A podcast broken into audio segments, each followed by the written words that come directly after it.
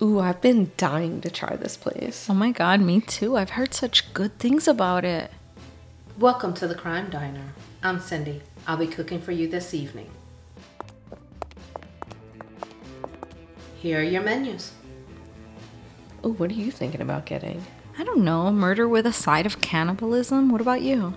Ooh, that sounds good. I'm torn between historical mayhem and the social injustice, maybe? Oh. I just want to let you know that each episode comes with dinner, dessert, and a specialty drink chosen by yours truly. Wine Dine and Storytime has had a makeover, and we invite you to slide into the booth with us at the Crime Diner, where each week we will discuss a crime over dinner, drinks, and dessert. See you there!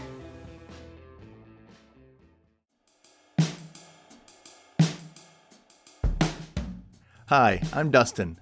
Before we get started, I just want to say that this show is for adults and is about various TV shows available in the USA, so be sure to check your country's TV listings or streaming lineups for the content that we discuss. Also, be aware sometimes we use profanity or make risque comments during our discussion. So be sure to check the show notes before you allow your child to listen along, or if you live in an area that prohibits such language. Listen at your own discretion. Thanks for listening. Now, on with the show.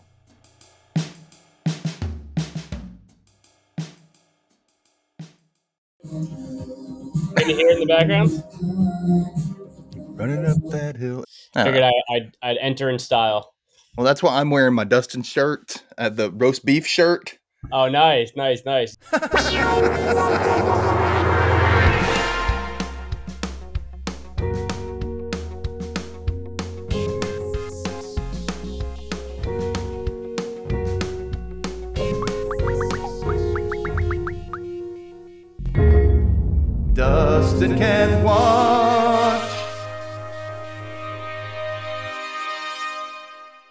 Everybody, welcome back to Dustin Can Watch.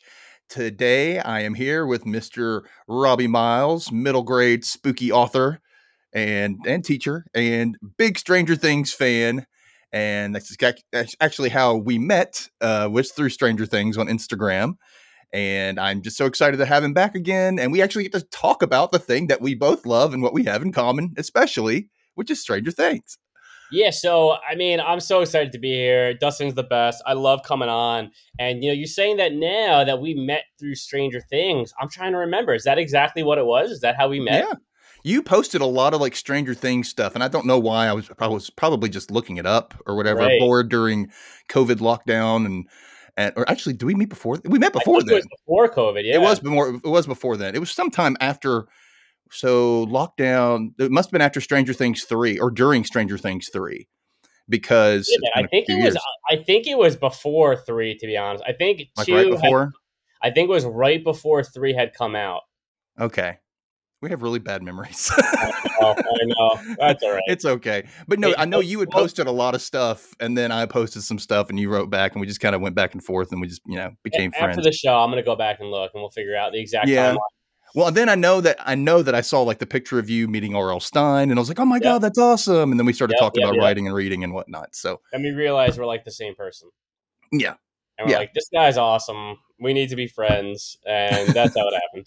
Yeah, there you go. That's that's a good summary, I guess we could say. Yeah. that.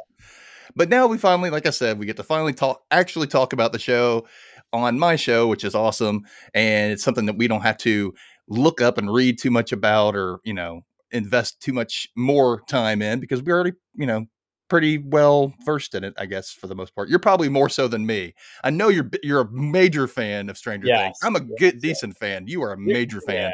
Yeah. Yeah. Um, well, listen, I, I always think back to your uh, your Demogorgon that you made. You don't sell Oh, yeah. yourself short, man.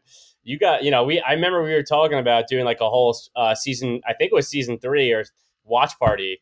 We were talking about that, and you were like, "I had made this Demogorgon." You showed me the pictures. That was awesome. That was very yeah, cool. I made that like the week of um, Stranger Things two coming out. right. and Right, because right. it came out for Halloween that year, and so I made it that week, and then we had a Halloween party, and that's what it was for. Because I made a stranger, an upside down party. That's what it was. Hey, So See, you know, maybe we'll get into it later, but people ask me all the time, like, what's my favorite season? What do I really, you know, what's my favorite Stranger Things season? And what you just said, the Halloween aspect of season two, it, it catapults it for me. Like and the I- I nostalgia, yeah, because you got the nostalgia in there. You got the '80s nostalgia. You know, everybody loves Halloween. Max coming out with that Michael Myers mask, but she just Yeah. scares them in the middle of the road. Like that to me is everything. So Yeah. I, I, I love season two. That that brings back so many ama- great memories for me. Yeah, she came in, and yeah, she's an awesome character. That I'm glad And they not, brought her not in. only that, but if you remember, the Netflix put out their like one of their first official trailers for season two had Thriller. Do you remember that? Yes, and that like so this this like on, on the heels of season one and like it lit lit the world on fire everyone loved season one and we were all excited for season two and then they they dropped this season two trailer with thriller and i was like this is going to be sensational i was like this didn't it the- end with the whole Vincent Price laugh at the end? yes yeah Okay. well they they they he did the like the entire spiel in the trailer Yes. Okay. it wasn't just the laugh it was like the whole the whole thing. It was awesome. And like they had like the synth going on in the background and it wasn't like it wasn't like thriller taken like specifically from the song. It was like they they like m- remixed it a little bit.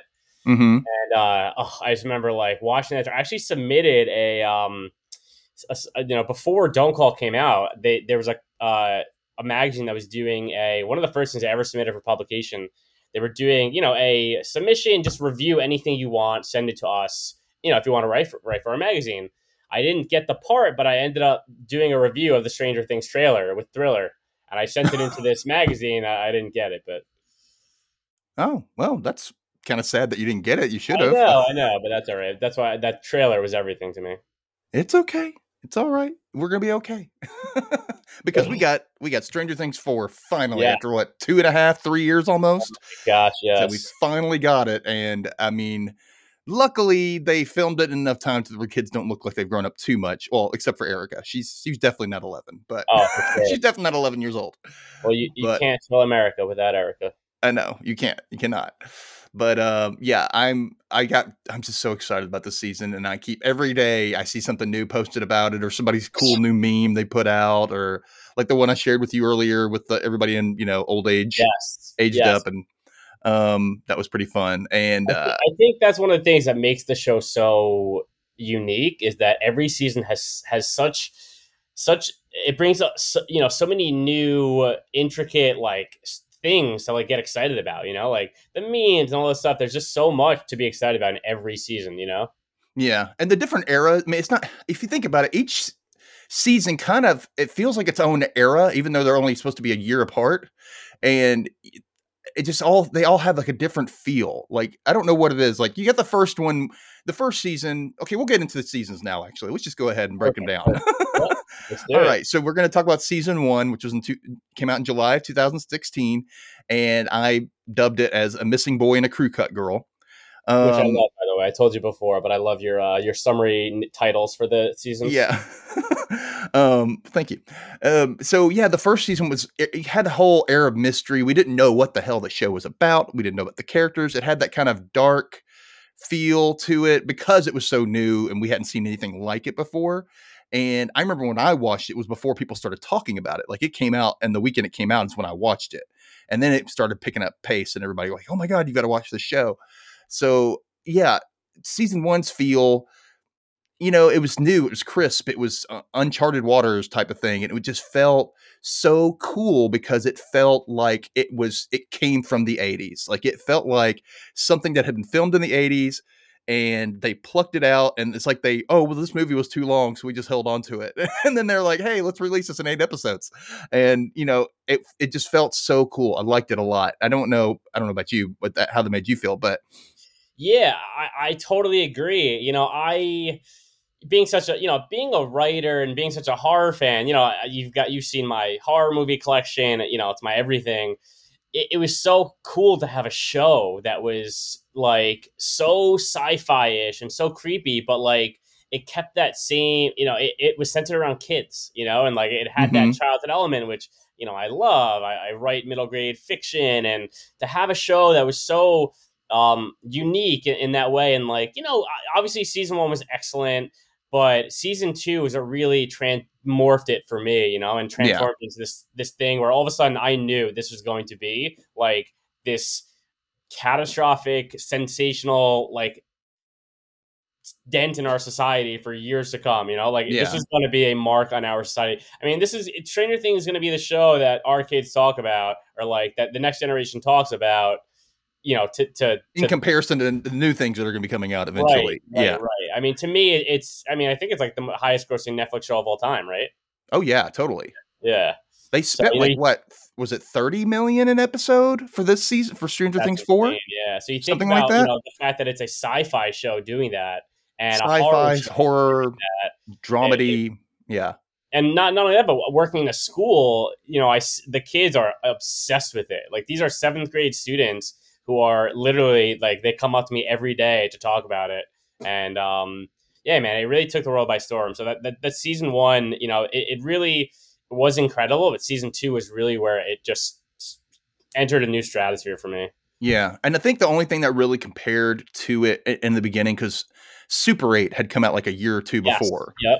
and or a couple, maybe even more than that actually. And that was Yeah, was probably a I was like, this years, kind of yeah. feels like Super Eight, and it has that kind of same feel. They're they're not the same at all, but I mean, there's similar vibes to it. You got the group of kids, you got an kind of alien monster in Super Eight. You've got you know the whole um kids doing what the parent you know and the, parents do off doing this and the kids over here doing this and and then they kind of all converge together at the end which was great. And i i don't you know i don't want to say that know stranger things isn't a copy of it because they've had this idea for a while but it just it, was really neat how those kind of came out just a few years apart and how they both have been in the process for a while i don't know.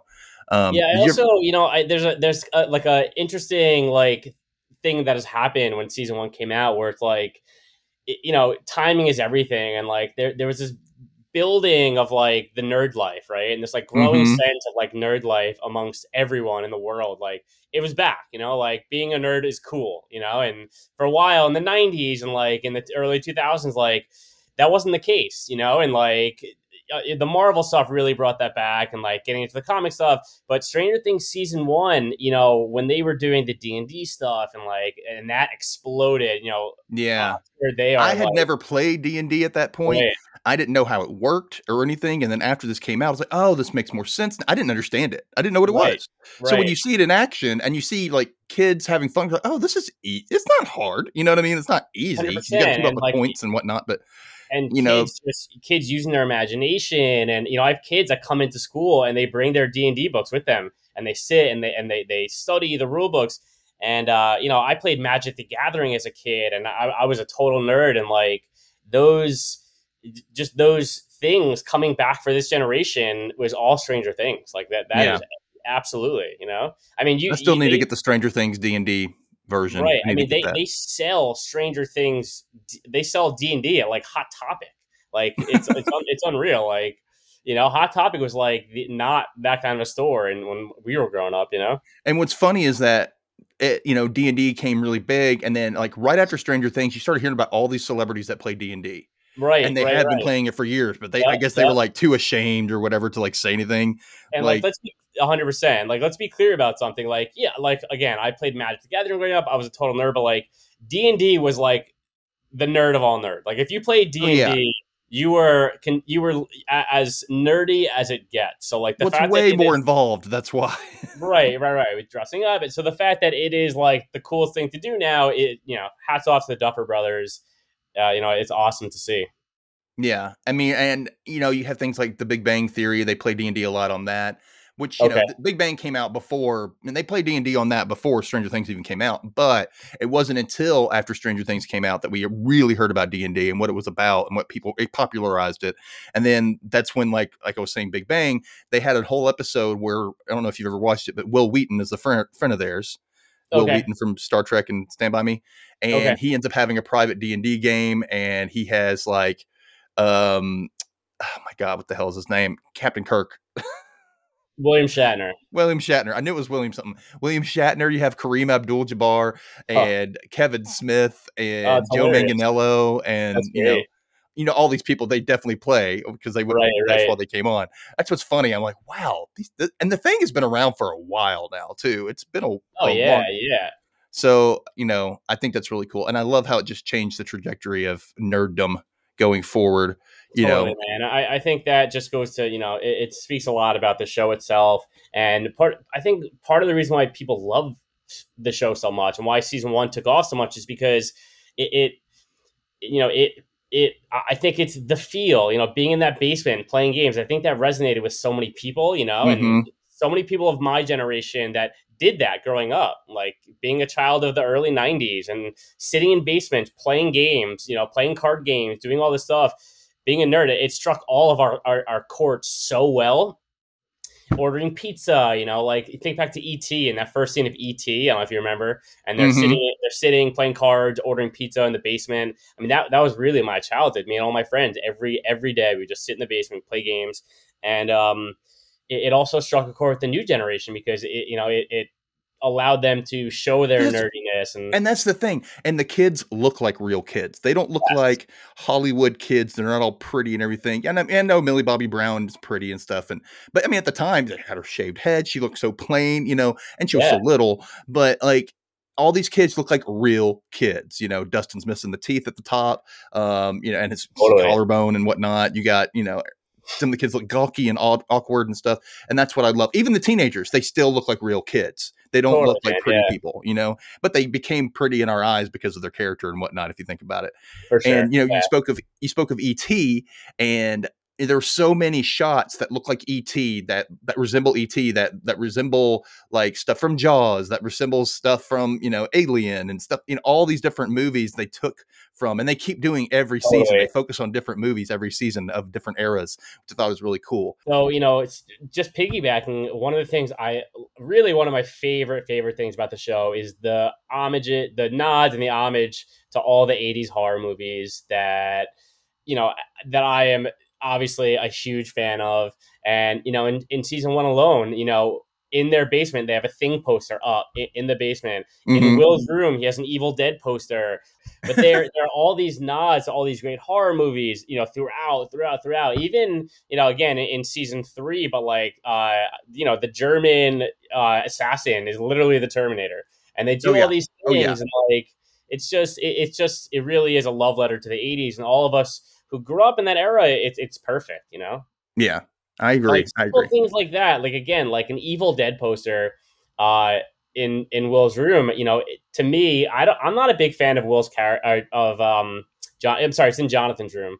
Uh, I'm not a huge fan of Jonathan's character. It's probably one of my least favorite. But like, just having him have an Evil Dead poster like makes him the cool. You know, such a cool, so cool in my eyes. Like he listens to the Clash. He, you know, he has Evil Dead poster. So like, you know, they, they just they do a really nice job with the characters.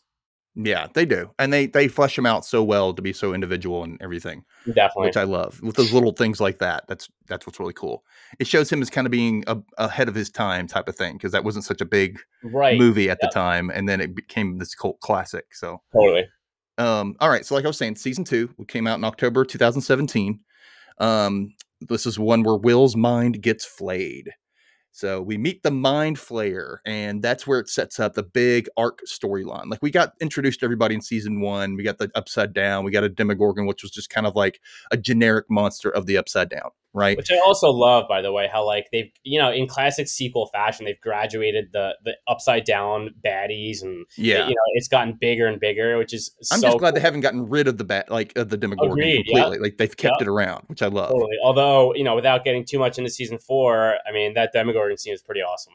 Oh yeah, really cool to see the Demogorgon finally oh yeah, I yeah in full like swing, Oh, not yeah, in like like dark shadow and moving around. setting, Yeah. setting some people up. Yeah.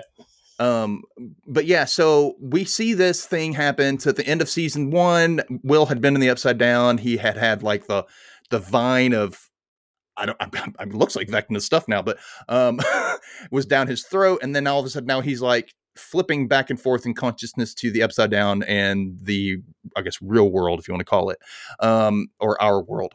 And this is where the mind flayer, which is kind of a spider-like shadow monster thing in the sky, especially in the upside down, has entered his body. It kind of takes him over and possesses him for a while. And we this is where we learn that his birthday is March 22nd, um, which it becomes not canon at all, or, or Joyce was making it up. And um, by the way, you know your birthday? It's not your birthday. Yeah, right. Um, and uh, you know, we we found out all this cool stuff. This is kind of where it starts off the big arc, and you think, oh, you know, oh, they've got rid of it, but at the end they have the snowball dance, and then it flips to the upside down, and the mind flayer actually knows it at the snowball dance, and he's hovering over the school in the upside down, which I thought was hmm, with the whole I- I'll be watching you playing, Oh, and yeah. it's like, that, that- oh, I mentioned before, season two is my favorite. It's everything about it, man. It's the Halloween. It's the overall happy ending. And not that I like happy endings. I'm a big fan of sad endings. But um, just, just you know, the moment the realism factor of it all. Is that what, the what is? moment Eleven walks into that snowball, and you know, I'll be watching who's playing, and Mike's just sitting there, slumped over, and he sees her walk in. I mean, that that is just uh, it's magical, you know, and like it, it's it's such a good show on so many levels, you know, and it's like Mhm. it it. Yes, the horror aspect is amazing. Yes, the sci-fi aspect is amazing. Yes, the characters are amazing. But you have these moments that, for fanboys like me and fangirls, you know, everywhere, it, it's just it really is magical. You know, like that they Mhm. the music and everything they do so and like you know we talk about season four later but uh you know max is seeing with kate bush i mean they have these powerful moments with music you know and Mhm. season two really started to get those things going um but even season one like uh peter gabriel when when they find will's body i don't know if you remember that scene and uh in, the, in episode five i think it's called the body or episode three or three four or five. the, the dummy body that they find. Yeah. Right. The episode's called "The Body," and it, it ends with them finding Will's dummy body in the in the water, and they're all staring at a distance, and they don't believe it's real. And Will Will uh, Mike just jets out on his bike crying, and there's a whole montage of like Mike coming home to his mom, hugging her, uh, Joyce and Jonathan hugging, and there's like a car light in front of them, and Peter Gabriel's "We Can Be Heroes." is playing and it's just the music and the moment it's just incredible you know Yeah.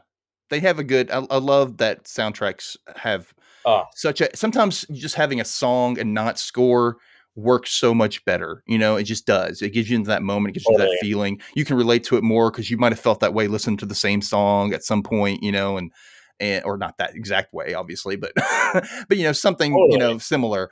And yeah, I totally agree with that. So then we get into season three, which came out in July of 2019, which was a, you know, I guess a Fourth of July thing. It came out that weekend. And we had the Meat Flayer in Starcourt, which I love calling it the Meat Flayer because that's what it was. Um, you got Billy, who ends up getting possessed this time by the Mind Flayer, and then somehow possessing other people in the town to come and just dissolve somehow um, into this big meat monster that is a, a, a I guess a our world representation of the Mind Flayer, and the Mind Flayer starts to really go after Eleven, and you're like, oh, the Mind Flayer's got a beef with Eleven, right? And so goes after Eleven, attacks Eleven in the leg, freaks her out, and then suddenly she doesn't have her powers anymore, and that's when you're like, oh crap, and that's how they distract the mind flayer and then the adults are downstairs blowing up the machine the russians have to close the upside down which will sever the connection with the, the meat flayer um, and it's just crazy and that's you know that time 11 isn't the hero she isn't the hero in that season that's what's weird it's just everybody else is everybody else Totally. is planning and working out which was cool i like that yeah, I like that really turn. like that they fl- and again we said it earlier, but one of the things that's awesome is they flip every character arc on its head every season. Mm-hmm And I, you know, it's funny is like I'm noticing other shows starting to do that also. You know, they're starting to pick up on that same idea of like let's take take these relationships, take these characters, and like flip them completely and like th- change them up. You know, like people dig that.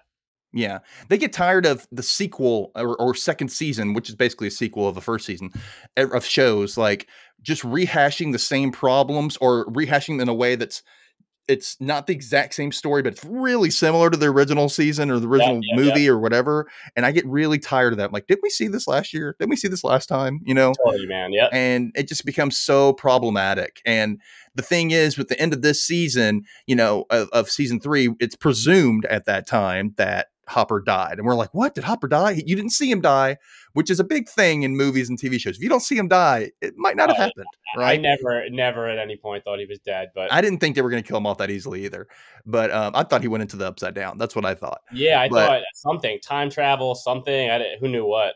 Yeah. And so what happens is basically we find out that Paul Reiser's character, who has taken over Hawkins Lab, has helped the Byers' family. Like, all right, they want to get out of town. We're going to start over, start anew somewhere else. So he has given them a way to leave town, and so now Eleven's kind of an adopted daughter for Joyce. Now, um, she takes her. I don't know how she gets the. I don't know how the paperwork works out, but I'm sure Paul Reiser's character. I never remember his name. What is his name? Is Doctor something?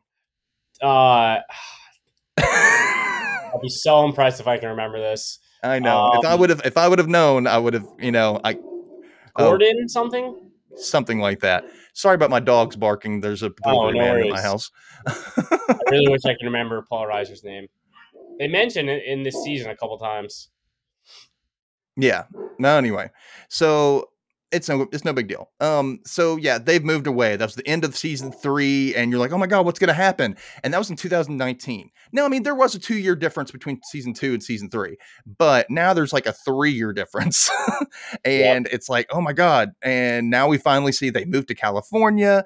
You know, all the the brightness and stuff that Eleven had in season three, where she was shopping, she was wearing girly girl clothes, she was starting to feel like an actual kid and now she's kind of back. She's into a, a, kid that's kind of, I want to say, I don't want to say grunge, but kind of sad and emo. You know, she's wearing I looks like hand me down clothes. Yeah, what's You know? funny is this is the, the most normal she's ever been, and Yeah. it- you know we find out it's not really working out too well for her. You know, No, it's not. So yeah, she's now. I call this season Vecna be damned, um, and that's because we we finally we're finally in season four, um, volume one, which has majorly long episodes. Each episode is like a movie almost. I mean, Um, what, what was going through your mind when you first saw those episodes? I was like, like- holy crap. Right? I mean, I knew I, had read so much that they said, "Oh, we were able to flesh out things a lot more. We didn't feel rushed. We could really, like, say, we could really work on the character development. It gave us time. So that was a good thing that COVID gave us. It gave them time to really sure, right? work on it. For sure. And you know, when you really think about it, and them sitting down to write it and figure all it out, the show has grown so much, and they they just you know it, it's tough to put these characters to the wayside. So like the show has grown. Yeah. Like think about each different story arc that's happening, all equally impo- as equally important as the next. You know, and it, it's kind of been their mo to kind of get all the characters together. And I, I don't know if that will happen in this season, but so far you know they're just kind of going with each narrative and letting it unfold and it, it almost feels like there's like four different movies happening you know Oh yeah, yeah, Which is- totally. which they is all have a different feel. Each each Yeah. location has a completely different feel. So you got you find out that Hopper's actually in Russia. That Right. when that stuff exploded, I don't know if he somehow. I don't know how he didn't die with that. It Yeah, doesn't really I- explain it. Yeah I thought he was going to get knocked into the upside down, and there was another Yep. portal in Russia, and he got picked up. I don't know, but that's what I thought. But that's not what happened. They just kind of came back, and he was somehow okay. I don't know how it happened, but he was okay. yeah they i didn't captured really him. love that explanation doesn't bother me but Yeah, it was kind of like okay, whatever, we'll go with it. And then so he ends up in a freaking uh, a Russian chain gang concentration jail camp, whatever you want to call it. And Joyce finds this out because one of the soldiers sends her a, a Russian doll, or not even a Russian doll, actually, it's just a doll that has been cracked with a message, basically with a kind of coded message. But she figures it out like she does because she loves her codes. Um, she loves her magnets and her, you know, every season she has to have some kind of coded message she has to figure yeah out. i've i've heard some people not love joyce in this season say she's too comedic and she's not really I think it's getting there though. I think it's really Yeah, getting, it's, I- that's because of her, her and Murray bounce off each other. so yeah i agree I, and i don't i don't mind because I, I love Winona Ryder um Yeah. but um I, I I hear people on that she she almost feels like a comic relief at this point you know and it's like she was a major player you know this is this is will's mom and she was so good in seasons one and two that it, it is kind of a little frustrating to see her as like this comic relief but her and murray are great together and i do think when she's back with hopper you know they'll they'll kind of do their thing I hope so. I hope so because they go and they go over there and there's a big to do and the plane driver screws them over to like turn them over to the jail eh, to the prison in Russia and then he turns the the guard that was trying to make the deal over and so then Eerie. then yeah. Great man i, I loved i loved that His name's-. So the guy's name is Dimitri but it's also Enzo. so I don't it's two Enzo, different right. names Oh, for this wait, one En- character. and enzo is the guy the prison guard right Yeah, but they also Okay, his yeah. name is Dimitri too. yes you're right yep So I don't Yeah. know, or maybe that Enzo is his alias, or maybe that's what it was. Yeah, yeah. But So everybody still calls him the, that. The middleman Yuri cracks me up. Oh yeah, he was funny, but then he drugs Yeah. Mur- um, Murray and Joyce, and Yeah, like, oh crap, not you ass, Really trying to smuggle cool. all that peanut butter. As and soon as uh, you realize it's happening, you're like, "What a dick, man!" oh man, Like, you were cool yeah. for a minute. Yeah, and then so yeah, they break in, and then meanwhile, uh, Hopper realizes he's been put he's been put in the position where he's going to have to face a Demogorgon. He's figured this out. He starts a fight where he steals a lighter. He, st- you know, they feed them all before they're going to go to the Demogorgon. So he takes some of the booze and keeps that, and he knows he's going to use it because he knows the Demogorgon hates fire, and which is smart. He grabs him a spear when they're, you know, they all get some kind of weapon to fight with, like maces and swords and axes, and he grabs a spear and lights it up. And that, um, that scene is excellent. You it's know, so I- cool. it's so excellent. Like I said before, I loved finally seeing the Demogorgon get its payoff and really shredding up those people. And they made it look bigger too. It didn't look like a smaller like demi dog. It, it looked like a full blown Demogorgon, like season one style, like just shredding people up. I will say another thing, a little qualm, another qualm that I had was again not a big deal, but the whole Hopper when he like smashed his foot thing Oh yeah, like that looked very painful and Oh, i do not think he'd be walking so briskly after that but again it doesn't bother me i just i remember seeing him being like there's no chance he's he'll, he'd be able to walk like that I know. He was trying to damage his foot so much to where he could easily slip the thing off later Right, on. right, but right. it was kind of like, what? You know? Anyway, so yeah, so Hopper and Joyce reunite, but they're still kind of stuck in the prison at this point. And that's the end of their part in volume one. And then so we have um the rest of the Byers. So when, how about that reunion though that was nice no, that was nice. Everybody's like, oh, finally, finally, Jopper's back together. they gotta Yeah. get back together Yeah, of course. So yeah, we're in California and we're with the Byers family where we meet Jonathan's friend Argyle, who's uh, made he and Jonathan are now stoners and they and Argyle works at the pizza place. Uh, was it Surfer Boy Pizza? something like that yeah Yeah, and then uh, he's got the long hair. He's indigenous, it looks like, and he's just really cool and chill. And he's like, "Well, what's up, bro?" Totally talks like a surfer boy, even He's though it doesn't look they're, like they're near the ocean at all. Um, and you know, uh, Eleven is kind of uh, an outcast. You know, all the popular kids. She doesn't know how to talk to people. Will is her, you know, uh, the only confidant she really has. She and Mike don't really talk as much anymore. She writes a lot of letters to Mike. Um, she's really hopeful that she can get her powers back. This girl Angela keeps picking on her and picking on her. She even embarrasses herself trying to like throw her powers out and throw Angela around in the court courtyard at school, and she can't do it, and it makes her look crazy. And that's I, I, when you have to believe that angela's gonna get hers eventually Oh, right man. Like, And that point, when they went to the skating rink, when Mike finally shows up to visit and they go to Right. the skating rink because Eleven's trying to make it look like she's popular there and everything's fine. And then Angela shows up and says, Hey, friend, why don't we go skating? And then they crowd around her and they all make fun of her, call her a snitch because even though she wasn't a snitch. And, um, and Angela and, and the friends, and they throw dr- uh, milkshakes on her and ma- humiliate her. And that just, and you start, she starts to remember getting taunted like that when she was little. And then Yep. she, it made her angry. So she goes and grabs a skate and bashes that bitch Angela's face in, But cracked her get- face. She's gonna use her powers eventually i, I feel it she's gonna do Oh, I want her to come back and just throw oh, Angela yeah. against a wall, just with Oh, her yeah. mind, just fling. That's ha- what I was trying to do, bitch. that, that that to me is something that they they know we want. They're gonna do it. Yeah, they It want. We didn't forget about Angela. It might be next season, but it's gonna happen. I would But love then it. again, that that roller skating scene again. You think about the music, Tarzan Boy, and they're playing Tarzan Boy, and they're just skating around. I mean, it's it's perfect. You know, Yeah. I, I So love it. basically, Eleven gets in trouble with the law. She gets arrested, and that's when Paul Reiser's character shows up because the the government's looking for Eleven anyway. So he shows up to try to get her and help her get her powers back because he knows things in Hawkins. Some stuff's going down in Hawkins, and they're going to need her there. So he takes her to the middle of the desert, and it turns out Doctor Brenner's there at uh, yeah He's back. at the Nina Project or whatever that is. And uh, By the way, I, I I have Paul Reiser's name. You ready? yes, Dr. Sam Owens. Owens. Damn it! Why didn't I remember that? Okay, Doctor Owens. All right. So good, thank you. Um, Yep.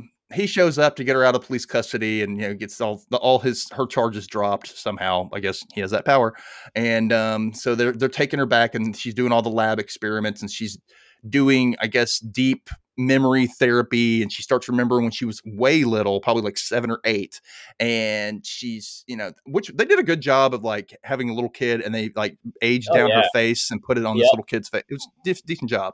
Totally. and she meets this guy and he's just this nice orderly guy and he's giving her tips on how to like control her powers. And you see a bunch of the other kids. You see all of them through what 12 or 13 and we don't see number eight she's out i guess she's already No, escaped I share with you my theory. I'll get into it a little later. okay But I have then- a theory about number eight. Yeah. Okay. And so, you know, they all make fun of her, especially one of the ones who's like the most powerful one. She finally bests him and he doesn't like it. So they gang up on her. And this is where we kind of get that idea oh, this is why she freaked out when she was getting crowded around at the skating rink. It's because they did the same thing to her and they threw her around the room with their minds and, you know, hit her and crap. And then then we find out that the one who is the orderly that's been so nice to her is actually number one. He was the first. And we're like, oh, okay. And it turns out he's a little cuckoo. He uh, he's like, I'm going to help you. When you first see uh, the orderly, we'll call him at this point. Uh, when you first see him, it, he, you know, the first time he walks into the rainbow room and he's just like, you know, good morning, Eleven. You know, I forget what he said exactly, but you knew something was up. Like, I don't know exactly what, but he, the actor, did a great job of like, You knew he wasn't just a side character. You knew he was important. right, right, hundred percent. And I couldn't pinpoint exactly what it was. I, I really didn't know, but you knew something was going on. And uh, continue, and they, they knocked it out of the park. Yes, they did. And so he helped he's gonna help her escape because he thinks they're alike, because they're a lot alike apparently, in the way she controls her powers and whatnot. And so he he figured that out. He sees something in her that's alike from him. And he says, I'll be right back. You go ahead and go escape. And she's like, I don't know. She's gonna go, but then she's like, wait, something's up. So she goes and checks it out. And he is going around slaughtering all these other kids and other adults in the facility. And he she walks in, and is like, Hey, you need to stop. He's like, I thought you were on my side. So he decides he's going to do it. He's going to slaughter her now. She somehow bests him and flings him up against the wall and has, I guess at this point, is the first time she's actually opened a portal to the upside down and has flung him into the upside down. Right? Oh, so I didn't. You know, now that you're saying, is that, is that? I guess that is the first portal she opened, right? I'm guessing that's the first time. That's the first time Yeah. she really, you know, showed that kind of power. That But didn't somehow- right now for me. Yeah, you're right. I don't know if it's a traumatic experience or whatever, but she somehow locks this memory away. And maybe this is where she starts to not talk because she talked just fine back in the day. But then at the beginning of season one, she's not really talking. And so I'm guessing this is like this traumatic experience made her reductive or whatever and just kind of stopped talking. And Oh You know. yeah, I didn't even think about that. yeah, so um, that's the only thing I can think of because people pointed that out. Why could she talk back then? But now, then in season one, she couldn't. I, I think that's the reason why she hid that memory. She didn't want to talk. It just made her mute, kind of, in the most for the most part. Yep. So that happened with them. You got, meanwhile, you got Jonathan, Argyle, Mike, and Will, who has been painting some painting that he hasn't shown anybody, and he really wants to show it to Mike, but hasn't been able to. And then, you know, the feds come and they, you know, they they start shooting up the house, and somehow they get out. That, that scene was phenomenal. But what's interesting That was about the paint- crazy. Yeah, what's interesting about the the painting is, you know, he has it at the airport and he wants to greet uh, greet them greet Mike with it, and he he doesn't. And I, you know, we don't know exactly what's on this this this painting, but um, we know it's something that Will worked hard on, right? And mm-hmm. you know, we know that he wanted to show Mike at the airport, but he chooses not to. And so I'm not exactly sure why he chose not to. Um, Yeah. But I, I do think we find out at the end of the season. You know, Oh yeah, and- we totally will. They're not going to tease Yeah. something like that and not show it to us. no, it's gonna they be can't do that. it's gonna be like the Hopper letter of the season. Also, one thing I've been thinking about, you know, Max. I know we haven't hit on Max's arc yet, but Max's letters to everybody. hmm Um, I'm I'm curious if we get to see Any more of those? And what's Yeah. what's what's scary to me is that like you know at this point in time Max is alive and and well, but um, you know I have two characters in mind that make the most sense to die, and we'll get to that later. But I mean, Max wrote these letters, and and it's not in Stranger Things fashion to not read those letters. Yeah, So, or at least some of them, at least. Right, right, right. So like to me, there's that big moment there where they're gonna read them, and it might result in Max's death. I don't know. It's it's scary. I don't know. We'll we'll see. We'll see. But so yeah, so they get out. Um, they're driving around the Surfer Boy Pizza. They bury this this this one agent that had helped them. He was a nice guy, and he gives them information um, that leads them. Oh, we've got to find out some coordinates or or whatever, or, or, or we had to find an IP address. So they figure out, oh, we need to talk to Susie, and this is how they tie into Susie. They travel all the way to Arizona, or was it Utah? One of the Uh, two. Utah, Utah. yeah, because she's Mormon. Um, That- and- that's, that's the other thing. You know, I mentioned before the um the Hopper the foot thing that I didn't love, uh, and then you know him the upside down. How they explained how he survived, but uh, or you know the the uh, ray gun, yada yada. But the other thing I didn't love, and it was a big letdown for me. And again, we're talking relatively speaking here, like of, across the whole season. Uh, I thought Susie kind of sucked. I didn't. I really didn't like her. Her in this She wasn't season. as likable in this season as she was in the first. First season, you're like, oh, she's kind of cute. You saw a little bit of her, and then she kind of like, she's kind of a bitch. Like, kind of bitch. I didn't like her whole character story, like being in that house of like all the crazy kids and it felt like cheaper by the dozen or something. Yeah, I just didn't buy it. Like, and that was her mom, right? That like hooked up with Argyle or like went to smoke weed with Argyle. no, no, that was her That's her sister. sister. Okay, Yeah. I didn't exactly know. So is the mom in the picture? I don't. I, didn't I don't know. We only saw the dad. right. Okay. so I don't know. It was just weird to me. I didn't. I didn't really love that story. I didn't care. They just like, they threw it in there because the whole typical Mormons have a lot like- of kids thing. Say it again. So they threw it in there because they had the typical Mormons have a lot of kids thing, Okay. and you know that's the only thing reason why I can think of they had so many kids. But I'm like, why did we have to? I, we could have just gone to see Susie and not had all this extra stuff. You know what I mean? Yeah, And- yeah. It was just a little upsetting because like Susie was such a great character in season three, and at the end, and they had that big moment, and you know Maybe they'll redeem her. Maybe we'll we'll I hope- redeem her in, in volume two. Maybe that was kind We'll of a see. letdown for me because you know I, I loved Dustin and her story was so great. You know, it's such a cool moment, and it's just kind of a letdown. That's all. Yeah, I agree. So yeah, they go see her and they're like, oh, so they figure out where Eleven is. She's at the Nina Project in the middle of the desert, and that's where they're next headed. So that's basically where their story leaves off. So finally, we're at Hawkins, and in Hawkins, things are going down. It's crazy. We've got cheerleaders and kids and every, all just just going. You know, all of a sudden they're dead. They're dead. They they get flung up to the ceiling or up into the air, and then their limbs all snap and their jaws crack and their eyes roll back in their heads and you're like, what the hell's going on? And turns out we have a new big bad, and which, of course, Dustin names him Vecna because he's a spellcaster, a cursor, or whatever. And they figured out this person is in the upside down and is reaching out to people who have trauma in their lives that they haven't gotten over or there's some kind of guilt that they're holding on to. And he's going after them and they're i guess somehow it's a weakness. He's preying on their weakness so that he is taking taking their lives. And in doing so he is opening up opening up small little portals all around hawkins. And it's like huh why is he doing this? He goes after max of course and That was one of my favorite moments of the season, by the way. Oh, when oh yeah Dustin- that's one of the best Dustin- moments. when Dustin s- says he's a, a general, I forgot exactly what he calls him, but he's like, uh, um, he's like, he's like uh, level five general. He goes, think of this as level, five. and I'm like, that is so cool. It's like D and D, like one of the more powerful pieces, being able to open these portals. You know, that to me was very cool the way they did that. yeah Um, and i thought that was cool too yeah, and they all find out something has to do with the, the, the Creel house, and they try to find out what's up with the Creel house because they hear all these things about Victor Creel, and he went nuts and killed his family and took out their eyes and and all that. And you're like, oh, this sounds a lot like what's going on. So they go and investigate, and then Robin and Nancy they both go and they go to an insane asylum. I guess it was Pennhurst, wasn't that what it was? And I believe they, so. Yeah, yeah. And they go to the Pennhurst and they see Victor Creel, who is Robert Englund and Freddy Yeah. Krueger. Freddy Krueger, and they see Which him. is a very cool touch. And you know, I remember them. I, I remember when that news had come out that they were going to that Robert Englund was going to be in the season and yada yada.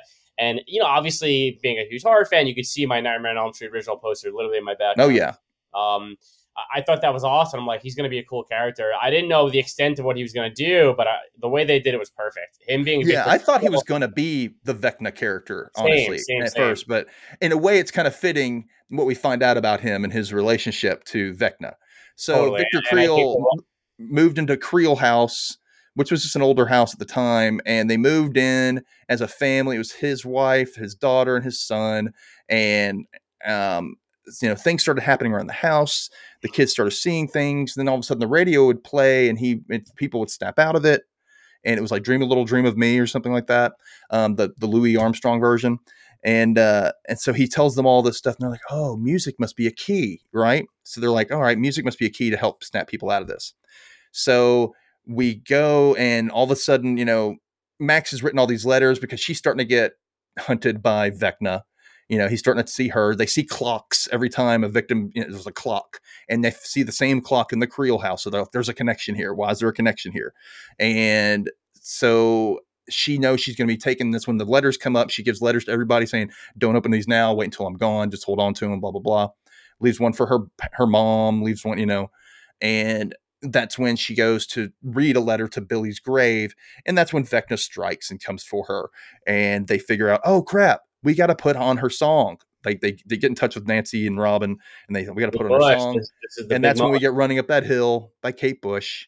Which congratulations to Kate Bush for Oh yeah, I mean, she's making a, a bundle right now because Oh, yeah, she owns for all every bit of those song of that song. So yeah, awesome great for her. You know, it's funny. I didn't know the song. I had a buddy who did. I can't imagine a lot of people knew about it, but um, at least I did, but I knew about a different version of a remake version of it, and I was like, Okay, I, I heard the original, but after the remake version. So Um, but uh, I mean that that the show this first three episodes were very good and very strong opening.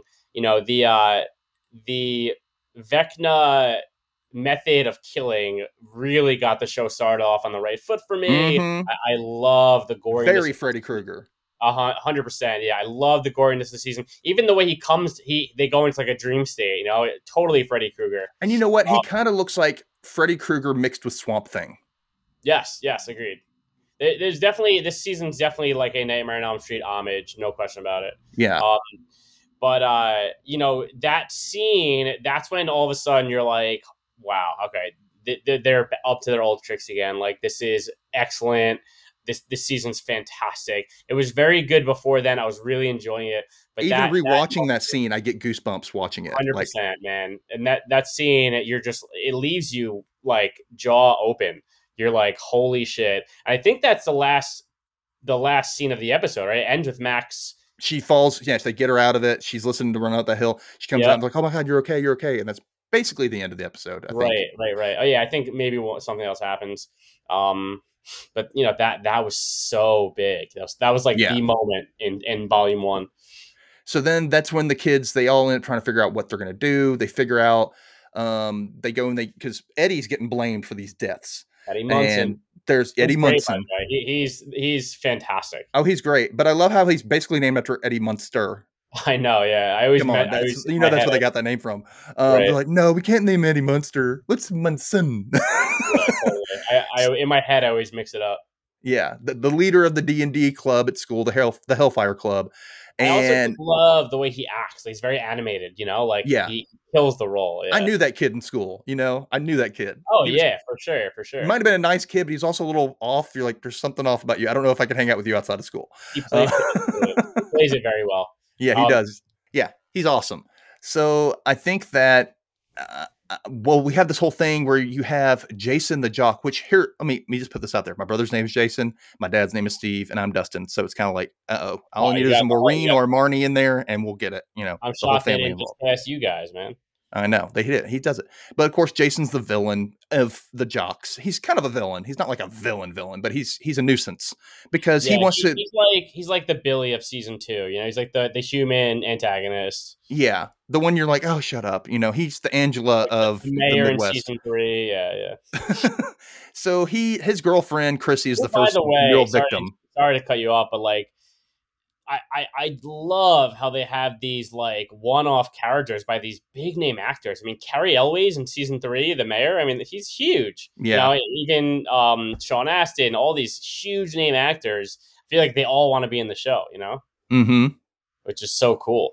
And they're all '80s related people. They've been in mo- movies since then and stuff like Totally. that. So anyway, well, same was um. So Chrissy was one of the first victims of you know Vecna, and that was Jason's girlfriend. And now he thinks that somehow he sees you know a kid getting um, Vecna'd, I guess you would say, um, in the lake. One of his friends, his jock friends, he thinks that somehow, since Eddie's there, he thinks Eddie somehow has done this or made a deal with Satan to do it. And he wants to, he's basically starting a witch hunt in Hawkins looking for Eddie and the rest of the Hellfire Club, which Lucas and Dustin are part of. And it's not good for them. It's not looking good for them. So he's going after them. And that's kind of like, ah. Meanwhile, while they're at the lake, um, Steve finds out that hey, there's a there's a portal to the upside down at the bottom of the lake. He sees it. So the three older, the four older teenagers, Robin, Nancy, Steve, and Eddie, they go down through the portal for various reasons. You know, they're trying to get Steve, and then they get attacked by, I guess, demi bats. I guess you can call them, and yep. um, they're kind of like they kind of look like uh, bats mixed with the alien thing, the face suckers. You know what I mean? Oh yeah, a little bit. Do you ever see um the Mist? Stephen King's The Mist. Yeah, uh, yeah, I've seen parts like of it. The, yeah. like the, the bat things from The Mist when they're like okay. cleaning on the door. You know what I'm talking about? Yeah, they're cleaning on the windows of the grocery store. Yeah. So the kids all end up kind of like, all right, crap. So they somehow, I'm not going to get into them too much because you should watch the damn show and you'll know. So, um, yeah, I mean, if you're here, if you're here listening to us, I'm I'm guessing you watched the show already. I'm hoping you did. I'm just giving you a little recap. Okay. So they all end up, you know, th- there's a meeting at the the um, Mike Wheeler's house, and all the parents are over there. The police are there. You've got Erica and Lucas and Dustin, and they somehow hear Nancy, Steve, and Robin talking because they're in the house in the Upside Down. But somehow we find out the Upside Down is trapped in time from like the early 80s at least or the late 70s somewhere in there and a lot of nancy's stuff that she has now is not there because she went looking for a gun for protection it's not there in the upside down but it is in her current house so they hear them they figure out oh go to eddie's trailer that's where chrissy was killed you probably find a portal there and they figure it out and they get them through and there's that whole bed sheet rope thing where it's that's kind of cool how they're upside down from it each other cool, yeah. it was really yeah. neat um, but at that end of that point, we see Vecna you know, just as the kids are escaping, right before uh, Nancy and Steve go through, Nancy gets Vecna'd and he's in her mind, and now she's trapped, and we don't know what's going to happen with her. But the big reveal is that I think his name is Henry Creel, the son, we find out, of Victor Creel, is the one who is 01, who is also the same as Vecna. They're all one and the same, or three in the same, if you think about it. Um, and that's where we are like, oh crap, this kind of got meta on so many, you know. And oh, you see when Eleven had sent him through the portal, he gets struck by lightning and his flesh is burned off, and he starts turning into the Vecna skeletal, viney look. And here's the thing that bothers me that I, well, not bothers me, that makes me think. So, all right, we're we're done with this. Vecna knows that the teenagers are in the upside down because one of the bats sees them, and he sees them through the bat. So, which tells me that he is connected to pretty much everything in the upside down at this point, somehow, right? And yep. so, is he connected to Demogorgons? Was he around the entire time? You know, obviously, he's probably connected to the Mind Flayer, which is what Dustin said that Mind Flayer was the big bad and Vecna was just his general. Which I'm thinking, or is Vecna the Mind Flayer at the same time? You know what I mean? Like, yeah, I'm not sure. Is, yeah, or you know, is or is or is the Mind Flayer just kind of sharing his or its um, all seeing power of the upside down with Vecna. Well, well, we do see that um that little you know there's a sneak a little snippet in in the trailer for volume two where we see this like almost cage like structure mm-hmm. with like it looks like a piece of the mind flayer in it. You know, yeah, there's something. Yeah, in in Russia, it looks like in Russia. Yeah, so I'm not sure. I think they're different entities. Um, I think Vecna, you know, is is is probably the more powerful being, you know. Yeah. But um, I don't know. I'm interested, you know, and I I I, I do think you know eventually that they're going to have to close all the portals to the upside down if they're going to oh, yeah. stop this. But I do think there are more than one powerful entities in the upside down. I think the mind flayer can be its own entity. And I think Vecna can be his own entity in, in yeah. the upside down, you know? They're just in cahoots, kind of. Right, right, right. Um, somebody I read somewhere that somebody said, you know what I think is going to happen? They're going to have a big battle. There's going to be some tragedy. They're going to kill Vecna, but it still doesn't stop the Mind Flayer from finally coming through. That's possible. Yeah, I mean, and, I, feel like season five we're gearing up for a big war. You know, yeah. I don't know how this season's going to end, but in true sequel fashion, you know, on episode season five, I feel like the only resolution here, or you know, the only resolution is really to have a battle between the upside down and the humans, you know, and Oh, or, yeah. and eleven or whatever, however it is going to be. Um, yeah, I agree. capacity. Yeah, I agree. And I think that, you know, we're going to have to have, I mean, I'm just hoping to God that we can get this next season out within the next year because I, I want to see it, damn it. I want to see how it ends finally. I just want to see yeah, it. man. You know, I, I said I, you know this already, but I, I'm super bummed that you know I leave. I, I'm a I'm a summer camp director, and I'm going to be out on the road from June 30th to July 27th. So when I watch season, when I watch volume two, I'm going to be like on my phone on a bus, like watching, and I'd be At least get a tablet. Make it a little Yeah, bigger. I, I'm gonna, you know, if I could wait till nighttime and watch it on my, you know, my my laptop in the in the hotel room, but I, it's not going to be the way I want to, and that sucks. I hear you. I hear you. But I mean, you can always rewatch it and get all the full effect later. At least you'll get to know what yeah, yeah. happens. Um, sure.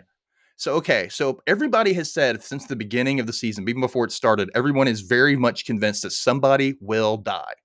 Somebody's going to die, which you know it makes sense. You, you know, high stakes, everything's getting big. And I remember originally you said that you thought Eleven was going to. Do you still think that? Let me clarify that. Yeah, when I saw this question, when I was prepping a little bit, I uh, I thought about this and I, I said it to you. I do think Eleven's going to die. That that theory has not changed, and I feel strongly about it. However, it's not going to be this season. It's going to be the, it's going to be at the end of season five. Um, she has to. She has to die for this all to kind of you know she's going she's going to close the gate, all the gates, whatever capacity, and it's going to either kill her literally like it, it's gonna take her you know she's gonna kind of like flake like flake away like season one um and she's just gonna be gone or Mhm. she's literally gonna be use her too much of her powers and it's going to kill her Okay. you know um but i i think that's the only logical solution to this is that she dies i think she has to but as far as this do you want to talk this season death real quick Yeah. So who do you think Oh, I- might die this season? I, I do think someone has to die this season. Um, and I do think it needs to be a, a, a kind of a major character. You know, Bob was one thing, uh, Billy was another thing. Um, Barb. do- Barb, right? I do think there needs to be someone a little more heavy in this season. I, I really, my, my first instinct was Jonathan because he just makes the most sense to me. Um, you know, he, uh, I feel like between you know the love triangle between the three, this would prolong it, you know, a lot more. This would give Nancy a whole new level of grief where she wouldn't be able to move forward with Steve, and it would bring her her character to a whole different level. Um, and Steve would still not be able to get Nancy, you know, Nancy because of the grief. She she wouldn't be able to be with anybody. I think that would make the most sense. But there was a scene in in the um in the trailer for Volume Two where Will and and Will and Jonathan hug. So I I don't And Will's think crying. Yeah. and Will's crying. So I feel like he's got to make it to the end. Um, now I think so too. The reason why is because I don't think he's major enough. I Really? think that he's too much of a side character. Like I don't I don't think Jonathan is, is as involved in the story as other characters have been. Even in the previous seasons, he's there. He's just, I don't know. He just doesn't feel like his character's really in it. You know what I mean? Like yeah, I mean this season for sure, but I would I would definitely say that to me, if Jonathan were to die, that'd be big enough for me. I don't need one of the main four. Um, other than that, you know, I think the two characters that make the most sense are Lucas and Max. Unfortunately, you know, I, I or maybe Nancy. You know, I think Lucas, Max, or mm-hmm. Nancy because you can't have Dustin, you can't have Steve, you can't have Mike, and you can't have Will. Those are those are I think there's a big thing there that. So here's what I'm thinking. So okay, first of all, the, the new trailer just dropped today, which Yes, is like a two minute long trailer for volume two, and in it there's a screenshot of Hopper like looking really worried, and he's got some kind of vice grip thing, metal thing to his neck, like it's going to squeeze his neck off or his head off. Well, and you're like, oh crap, and then people are like, oh, I've seen this movie before, and it looks like the Demogorgon pinning down the Bob scene. you're like, oh Okay. no. But it's a metal thing. I don't know what it is. If somebody's going to kill him or try to, I think that might have been something to throw us off. So I don't think Hopper's going to die. agreed. Uh, I do I do feel like Mike might die. The reason why is because in this trailer I did not really see Mike, but maybe once. Will's crying. Maybe this will be something that's really going to piss Eleven off to really make her You be able make to. it- You're making some good points, and not only that, but they we can have the whole scene at the end where Will kind of unravels the painting, and it's him and Mike holding hands or something, and that that would kind of bring about this new this new level of grief for him, you know? Yeah. and we have that sad moment. You're making some good points, and I'm like getting goosebumps and feeling very sad about it. I I know. I- and the I whole don't- thing they're talking about, we are going to address Will's sexuality. There's little things that Will has said to Mike about being scared to tell the truth.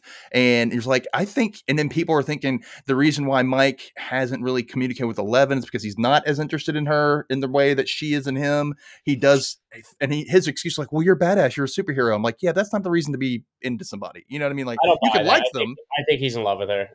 I. I mean, I think there could be some unresolved feelings with Will. You never know, but we might not ever find out Interesting. because Mike Mike died. If he Um, dies, man, I'll be devastated. He's my favorite character, and I'll, I'll really. It, I I get it, and I think it's actually a good move for the show. And It'd be a good catalyst for, especially for Eleven and other things to happen. So for sure, for sure. But um, I, I just I, I feel like I can't imagine the show without him. yeah, You know, but um, and again, you know, it's on the record. Mike is my favorite character. I, he reminds me a lot, not of a, not in appearance, but in um in just the way he acts and his loyal his loyalness to his his friends and you know season two when Max kind of joined their party he just wouldn't allow it you know he, Mhm. the one line on Halloween when Max shows up and he's like she's ruining the best night of the year that would have been me that that was totally me growing up like I had the same group of best friends my whole life and uh I wanted it to be us and just us, and like nothing could ever break that bond, and like that's all I ever wanted. And so I, I just I, I see so much of myself in Mike, and he's like this hopeless romantic, and like I just uh, it, it would hurt. It would really it hurt. would definitely would. It would be a stinger for sure. For- Yeah. for, sure. So okay, see- right, though, on-. I know. Um, on with okay. So do you think Nancy and Steve will get back together for sure, or do you think it's just a bit a tease? I don't know. I, I, I don't think they should get back together. No, I, They should just become good together. friends. You know. I, again, I, I would love them together because I Jonathan's like one of my least favorite characters. So I, I just I don't see her and Jonathan together. I just don't like. I see her and Steve together, and it makes more sense to me. And Steve is not the same person he was in season one, so No, it would make sense that Nancy would you know rehash those feelings. And um, she needed to get Jonathan out of her system. Like it's good that she saw him. You know, it's good to date. It's good to to meet other people and see what you want, see what you don't want but you know there's no denying that you know your high school sweetheart there's feelings there you know and Yeah. th- th- those feelings are not going to go away You know, I'm going to ask you something real quick, kind of on Yeah, that. Uh, did you think that Nancy, Steve, and Jonathan were all the same age? Because I thought they younger, were. right? Nancy's and younger, apparently like jonathan and nancy are still in high school because nancy's on the school paper and it looks like jonathan was going to the high school next to or going to the same place that will and 11 were going I to knew, I knew, I knew. Uh, Steve was older for sure. Um, that he was older when he was dating Nancy. Uh, she was, I think, a sophomore, and he was a senior, I believe. okay well Um, that that's I weird but I didn't. I guess I didn't realize Jonathan was what age Jonathan. and was, i also thought robin was the same age as steve you know No, because she she had that. Um, she was still in high school when they met. I think, right? i guess i don't know i so much was i was like who's what age like I, Maybe I'm wrong. Yeah, I, I think steve and eddie are the same age because eddie kept failing so um oh, could be. Yeah, yeah. Yeah, I think that's the only thing that's probably the same. I just thought that was weird. Okay, so other than that, I was going to say, do you think another character will have had new will have previously unknown powers that even maybe they didn't know about? Like one of the main characters. Yeah. I do not. The reason why I ask this is because they have been I've seen some ca- comparisons to Henry Creel and Will.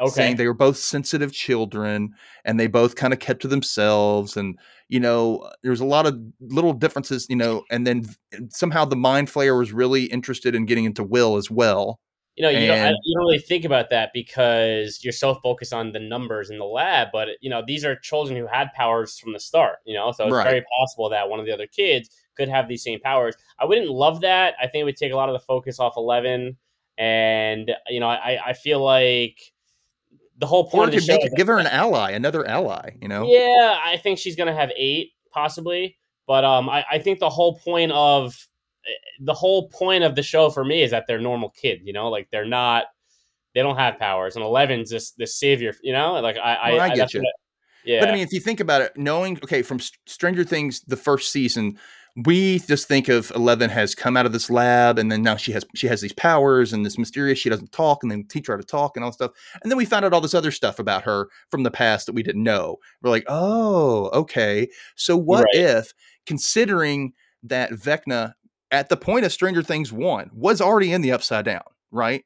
So he's already there in Stranger Things Yep. one, and he also has connections to the you know demobat things and possibly the demogorgons and whatnot so if he has a connection to the demogorgons maybe he goes after will because he knows It and uses that be, demogorgon yeah. to grab will that's, that's an interesting theory. You know, I I wouldn't love that if Will had powers, but um, it could be subtle yeah, know. it's interesting. It's interesting.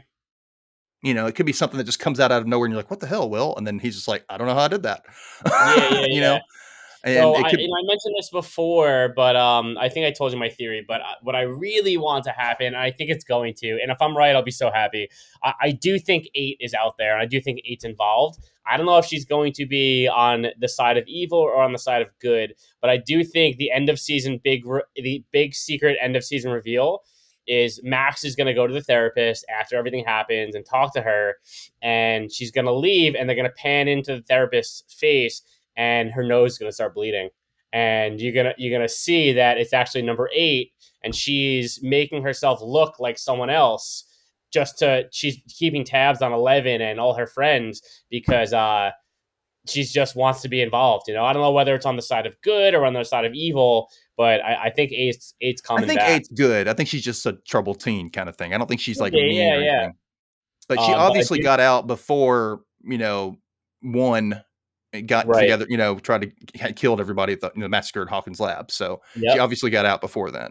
So maybe, you know, maybe one somebody said something like maybe one liked her and helped her escape, but they don't have near enough powers. that, yeah Their their powers are different. So that's why he kind of liked her. I mean, maybe he thought he could get to her later. I don't know. But that is Yeah. interesting. Um, and one thing I want to ask you, because Dr. Brenner shows up, yeah how the hell did he survive that Demogorgon attack, you think? From season one, we see the Demogorgon yeah, jump yeah. on him. He's not he's not armed. How the hell does he survive that? I don't know, but what I will say I do like about that is I, I really like the idea of them kind of making Brenner into this like larger than life character, you know, and Mhm. like kind of like the Michael Myers, like you can't kill him kind of thing. Like he's just he's supernatural, you know, and I, I kind of like that because Dr. Brenner to me is kind of like the king of all of this, you know, like he, Oh, yeah. in a sense he's like the the the highest order of character here, you know, he's like responsible for all of it almost. Mhm. Um, and so to me, like, and he's been a, a key, you know, whether you want to call him a protagonist or an antagonist, whatever, but he's been a huge, huge character since the beginning. So in terms of like overarching story of the entire show. So to me, I love that they do that. Like you don't know how he survived, you know, like that to me says is cooler than actually explaining it, you know? Yeah. But you know what I just thought of? Uh, um, going back to my whole what if the Demogorgon was after Will because something saw something in it. The Demogorgon was very consciously aware of Eleven, uh, because he kept coming after them in, in the school, was chasing them Right. down. You know, Yep. and somehow ju- maybe jumped on Doctor Brenner to, and maybe just decided not to kill him because he was more interested in Eleven to get Eleven. You know, so maybe that's the possible reason. I don't know. Yeah, could Um, be, could be. Yeah. Um, you know, we talked about how many characters get killed off. Um, do you think another new character like Eddie or Argyle will get killed, or do you think they're gonna, or they're just gonna pay attention to, you know, all, Yeah, the older characters? I, I do think it's possible Eddie dies. I don't think Argyle will die. I do think it's possible Eddie does. Um, and again, they're they're so good about like keeping those same like those same patterns every season. Mhm. Like I can see them saying, okay, you know, season one was Barb. She was our, you know, our token death. Season two was um Bob. was season Bob, right? Season three was Billy. I can I can totally see them keeping that same pattern and be like, we need one of the new characters to die. Um, just because that's that's the But way if they you think write. about it, they did that with Chrissy. They did it with the other kid. They already kind of killed some new characters, and Yeah, you I kind of you got to know. Chrissy in the first episode a little bit, and you felt bad for her. I was like, is she pregnant? What's going on with her? Um, Yeah, for a while there. uh, smoking weed. Yeah, Uh, yeah, I guess you're right, but I do. Th- I think it's uh, probably even more likely than not that Eddie dies. yeah. Um, by the way, I do have my Hellfire Club shirt on the way, so I'm very excited for it. oh, good, good, good, um, good. yeah. But I, I Was do it the one I showed you the the real Hellfire shirt, or the the one that was like the tribute poster? Uh, it's the the uh, baseball tee, the Raglan. Okay, okay, Yeah. cool. So hopefully, hopefully it's good quality. I, I ordered it from Amazon. Okay, But um, yeah, I mean, um, we have that scene in the trailer for Volume Two where like he's grabbing the guitar off, and you see him like rock jamming out in the upside down. which is totally um, supposed to be a distraction. You know it. Yeah, oh yeah, for sure. I don't know what's gonna happen, but he he could die. He could be a sacrifice in a way. Right. But yeah, so Joseph Quinn, who plays Eddie, says that this season will end with total, absolute carnage. Basically, that's what he said. Absolute carnage. I'm like, Oh, oh, great. That means maybe a lot of characters who he could die and other ones could die as well, or at least really get hurt to the point of near death. You know? Yeah, I do think this season is not going to end well. I, I don't No. think. I, I think there was too much too much um, happiness at the end of season three.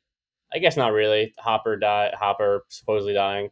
Um, I just I, I think that they're going to go into season because season five has. To, I don't know. I don't know what I'm saying anymore. It. I we'll see what happens. yeah, we'll see what happens with that.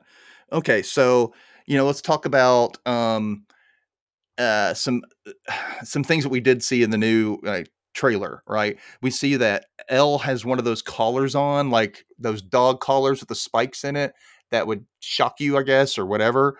Um, and I saw that Millie Bobby Brown had said something like she wasn't going to give anything away, but she was like, stuff happens in volume two that's really going to make El kind of rise to the occasion, like really bring out her, you know, final girlness, you know, attitude. And I, that's the reason why I was thinking about Mike. like, oh, that's probably what's going to happen. Um, Uh, the more you talk about it, man, the more I think you're right, and it's I'm I'm not happy. I mean, I'm sorry. it'll be necessary, but I'm not happy. I'm I'm I'm glum. Yeah, I know. I'm sorry. I'm sorry about that. Well, let's let's talk about something a little more fun. All right. So basically, there's the whole thing everybody's doing now. There's a whole meme thing going around. Like, what would be your song that would pull you out of Vecna's curse? Oh yeah, yeah, yeah. And I want to think of what would be your '80s song that would pull you out of Vecna's curse. Because I can tell you mine now. Mine would totally, probably, most likely be um, "Take on Me." Nice, nice. So the whole cool. dun dun dun dun dun dun dun Yeah, yeah, dun yeah. That's so catchy, and I know I'm the lyrics. you- So I'm picturing you in the graveyard with like the headphones on, like uh, Take me on. exactly, exactly. That's what I'm picturing. Um, I don't know. It's a great, great question. Let me think for a hot second here. Um, I know you Hmm. got some good. I know you got some good ones. So I Okay. do. I, my my my first thought, honestly, um, is "Time After Time" Cyndi Lauper. okay, That's, that's, that's my first thought because I'm such a fan of that song. Um, but let me. That I'm gonna go with that for now because that's really like one of my go-to feel. if you want to update, tell me later, and I, I'll just I'll post about it. idea, yeah, I'm looking. I'm looking. I have it like a, a like a 1980s playlist. song. Scroll, scroll, scroll. I'm, what was top I'm in the right charts? now. Um, Well, it's okay. Uh, we'll go with time after time for now. Okay, perfect. you think of another one, we'll come up with another one. All right. Um, let's go to. So I have another question. So there's the Duffer Brothers are talking about. They are thinking about a spinoff with a character. It won't be the same story or anything like that. So if there was a spinoff, who should get one? And I asked that because somebody gave the idea that it should be a Robin and Steve spinoff, and it's a comedy, a workplace comedy, where each season they go to a workplace, they screw up, they get fired, they have to go to another one together, and it's just over and over kind of thing, which would be kind of funny. I think. I think that'd be fun to watch. Yeah, I think that's excellent. I would definitely watch that. I think that'd be a lot of fun. And you, you know, you could have like Dustin pop in and like do his thing, and um, I think that's a great, great answer. Uh, I possibility of it. I know they are doing spin-offs. Yeah. Um, And you know, if it if it pans into because they said there's probably going to be a time jump in the next season, it's not going to be directly 1987. It could be 89, which I would think they probably would do is probably 89 or something, Yeah, so that the, the old the kids, the younger kids, are probably like seniors in high school, if anything. So it addresses their their age because they've aged so much, especially Erica. Like I was saying, she is not 11. Um, she's not 11 years I old. think no matter what they do for the spinoff, I think Steve has to be involved because I think Steve's the most beloved character in the show. And I think a spinoff would work with him. I, you know, I can't, I don't know really exactly what else as far as spinoffs concerned. I do think if you have a spinoff, you know, with Steve, it could focus on Steve alone. It doesn't have to be Steve and Robin. But with Steve, you can do so much. You can have Nancy involved. Um, Yeah. But I do think he is the like the big spin-off character. or you know, and be. even if it wasn't a comedy, if it was still kind of a dark thing and it wasn't exactly Stranger Things, he could go into like the a government like agent type role because he's the Yep. oldest one. Maybe he gets into it and he's been doing this stuff for so long. They're like, "Hey, you're good at this. Let's hire totally, you. yeah, yeah. Put I you mean, through I think school." I think that works. Um, yeah, I mean, I'm thinking about all the combinations of characters together, and I, I really it all comes back to Steve. I think Steve has to be involved because he's he's you know he I feel like no one else can really ha- or Dustin could have his own show. Um, he has that and Steve- magnetism on screen. It's just you watch yeah, Steve, you want to see what he's going to say. Steve would be a fun show together. That would be fun. That would be fun. Um, but I think you nailed it. I think the best option is the Steve and Robin comedy where they just get into trouble. kind of clerks like in a way. Kind of curse like, yeah, yeah. I think Yeah. that would work. Yeah. Okay. Also, I want to know what happened to Dart because he, did he actually die? No, definitely not. He's around. I don't know if we ever see him again, but he's he's around. He didn't die. He Because I would love for him to show back up and like show allegiance to Dustin. That would be great. That'd be a lot of fun. Dart was Save great, even though he did kill uh, The cat. the cat's name? Mister uh, I have no idea what the cat's name was. Mews. Was it Mews? yeah, something like that. Yeah. Mr. Um, Mews or so- You killed my cat. I'm sorry, but you killed my cat. That's such a great line when he hockey sticks it into the. Yeah, that was really cool. And I like Yeah. that. And I hope maybe I, I really do want to kind of see Dart because Dart just kind of left. Like we just got rid of Dart. Yeah, yeah. I think he's around. I think he's doing his thing in the Upside Down. Um, I don't think we see him again. Yeah. Maybe he I don't know. I would love to see him. Maybe in the war, you know, in season five, the Possibly. Dart, Dart shows up. Maybe they'll get a Demogorgon on their side. Yeah, yeah, that'd be that awesome. they can talk to. Um, now, do you think Eleven has other powers or can open gates to other dimensions bef- besides the Upside Down?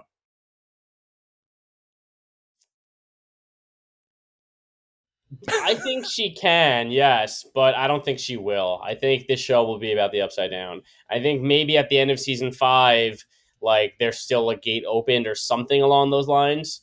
But I don't think that we'll we'll get any other dimension going on in Do you think she can do anything else other than move things with her mind and and go into other dimensions? Do you think maybe she can do what she doesn't know that she can do? Maybe she can do stuff like number eight can and do illusions or maybe maybe that's a good good or telepathy, talking to people with her mind. Yeah, kind of yeah.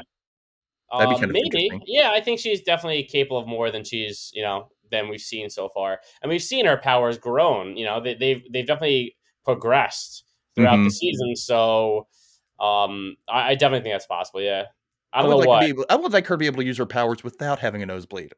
And I will say this: I am very glad. One of my fears for the show when they they they didn't do this at all, when they introduced number eight, I was a little scared that like you know when eight showed that she could you know make people see what you wanted them to see. I, I thought that was cool.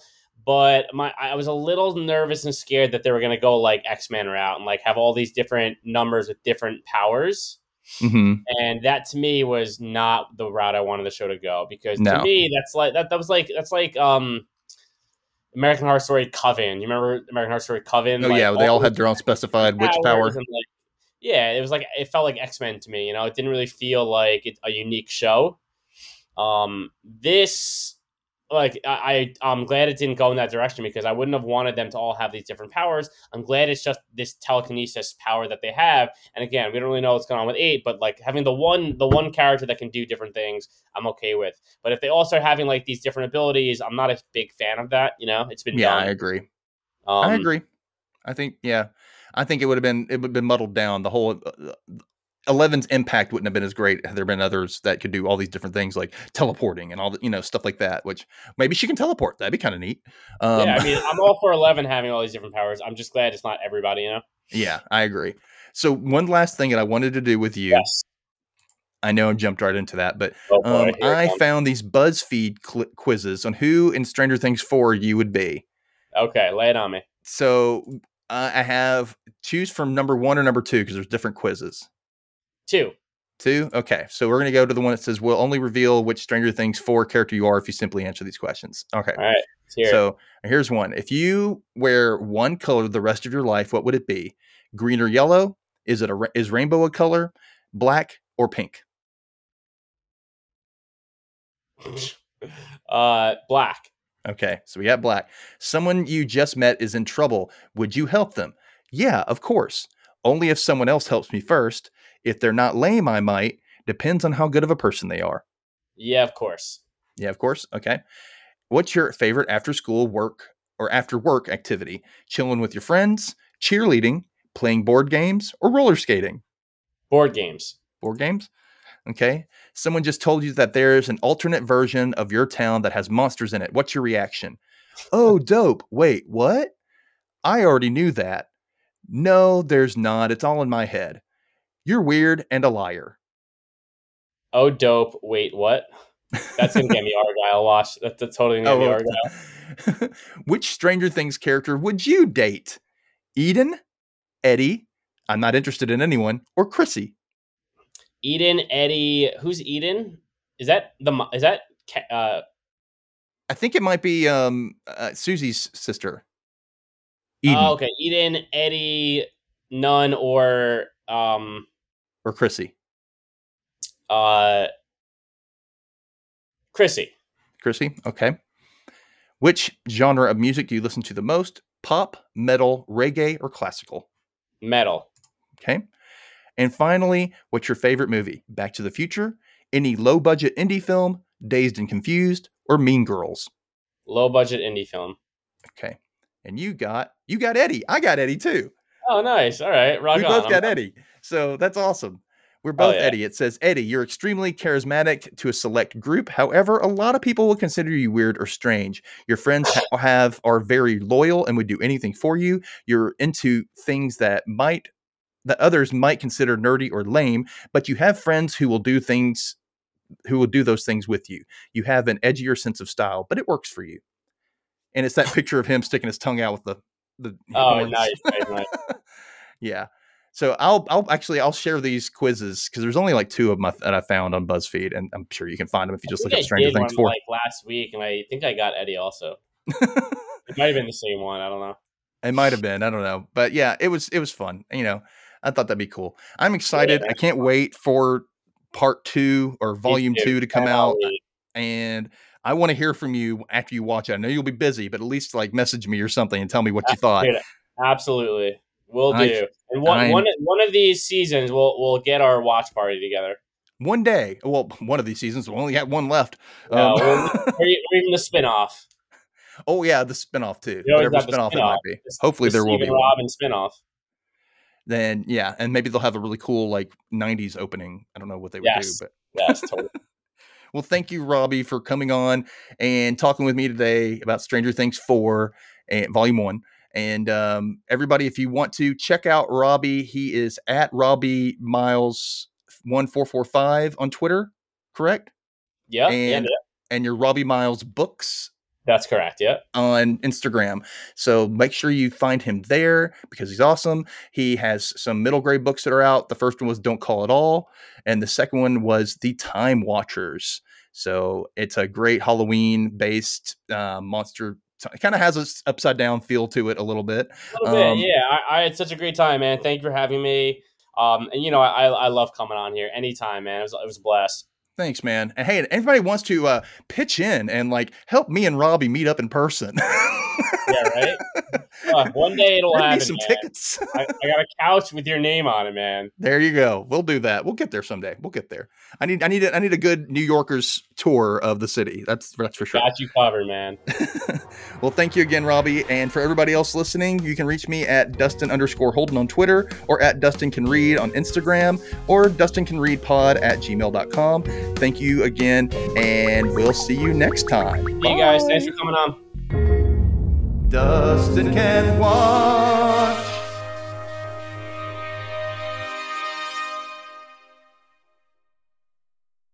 Hey, I'm Zach, And I'm Tim. and we're the hosts of Grading the Nerd. So what do we talk about on Grading the Nerd? A little bit of everything.